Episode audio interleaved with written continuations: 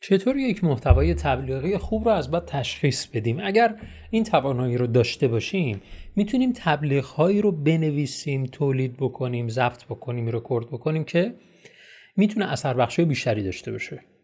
پس اگر این توانایی رو در خودمون تقویت کنیم همچین دستاوردی می‌رسیم. من علی اکبر فرج هستم و در این پادکست می‌خوام در رابطه با همین سوال صحبت بکنم. می‌خوام پاسخ این سوال رو بدم که این پاسخ رو آقای دن لاک آقای دن لاک به خوبی این رو پاسخ داده و گفته باید یک محتوا اگر می‌خوایم متوجه بشیم که این محتوای تبلیغ خوبه یا بده در پایین ترین سطح می‌تونیم در گام اول نتایجش رو بررسی کنیم و ببینیم کدومی که نتایجش خوب بوده. هر کدوم نتایج بهتری داشته خب پس قاعدتا اون تبلیغ بهتر بوده. حالا نتایج یعنی چی؟ اگر در این اینستاگرام می‌بینیم بعد ببینیم کامنت ها چقدر بوده و خیلی چیزهای دیگه.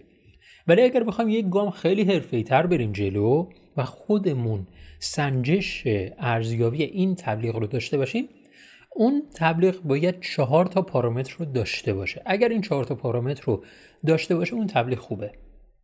پارامتر اولی که آقای دنلاک میگن شخصی سازی شده پیامه. منظور از پیام شخصی سازی شده فقط نام نیست. پیام شخصی سازی شده فقط یک نام نیست. می‌تونه نیازهای اون شخص هم باشه. اگر در حوزه کاری شما یک نیاز رو شما شناسایی کردی چقدر خوبه که این نیاز رو راجع به این نیاز خیلی شخصی با اون شخص صحبت بکنی. یعنی ویدیو برای اون شخص که رکورد میشه اگر ویدیو باشه اگر متن باشه اگر نامه باشه اگر یک ایمیلی باشه بخواد ارسال بشه. هر چقدر شخصی سازی بشه قاعدتا ارتباط اون فرد با اون محتوای شما بیشتره. دومین پارامتر جملات کوتاهه نه جملات بلند. ما بارها دیدیم جملات بلند رو فرد هم یعنی خودمون خیلی تمایل اصلا تمایل نداریم جملات بلند رو بریم بخونیم. پس میریم سراغ جملاتی که کوتاه هستن و پیام رو سریع منتقل کنه. ما با اولین تمرین خودمون نمی‌تونیم این کار رو انجام بدیم.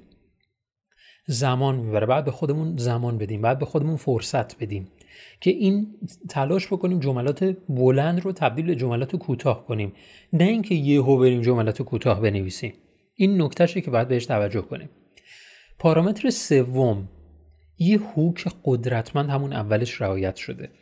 من چند روز پیش یک ایمیلی رو باز کردم که دقیقا عنوانش این بود. به این ایمیل اگر پاسخ بدی سه تا نقطه بود.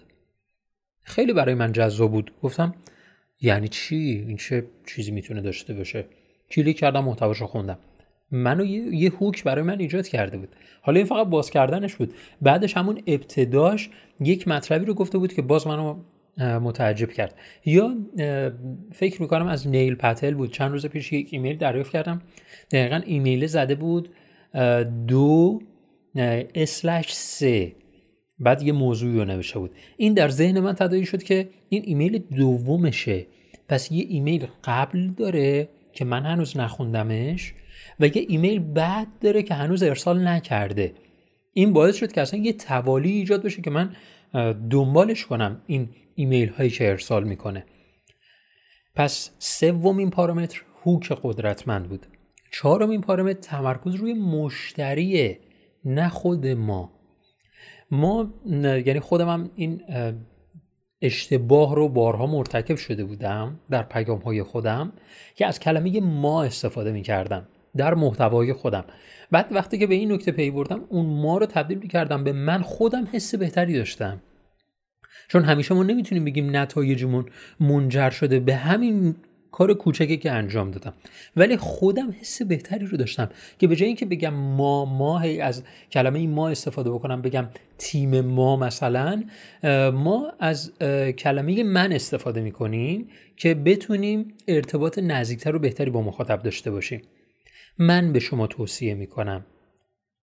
اینگونه می‌تونه ارتباط بهتری برای مخاطب ما و پیاممون ایجاد بکنه. امیدوارم از این پادکست لذت برده باشی. در اینستاگرام من قالب های محتوایی بسیار زیادی رو منتشر کردم. که می‌تونی ازشون استفاده بکنی که محتوای قدرتمندتری رو بتونی تولید بکنی.